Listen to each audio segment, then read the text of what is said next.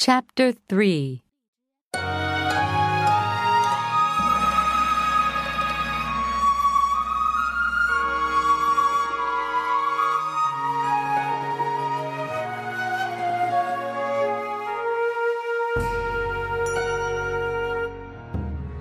Mulan rides for two days over the black hills and across rivers.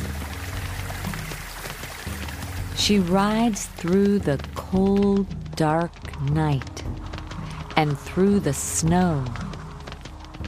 Then, suddenly, she sees hundreds of little lights in front of her. She finds thousands of soldiers with their tents near the Yellow River. The light comes from their fires. She stops her horse and gets off.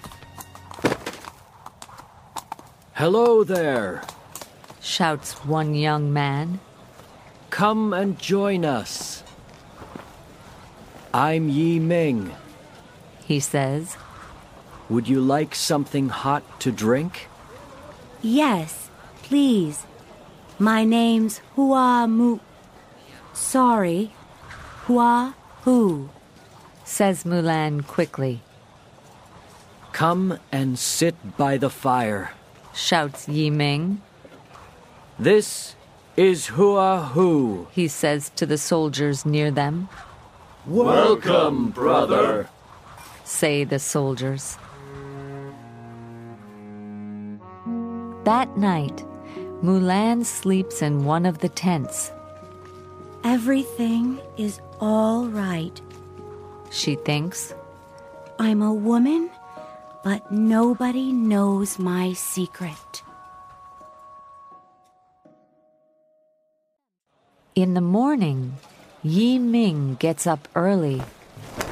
Hua Hu, He whispers, are you awake? We must get ready. The enemy is not far from us. All of the soldiers get ready for the battle. Then the general of the army talks to his men. Are you ready to fight? He shouts. Yes! They cry.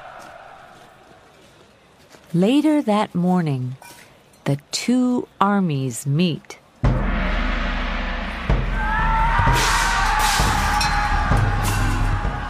The battle is long, but Mulan fights bravely.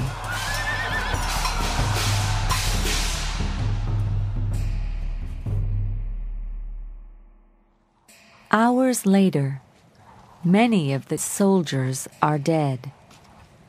Mulan looks at them. Oh no! What can I do? she thinks. Suddenly, she starts to ride towards the enemy. Brave soldiers, follow me! She cries.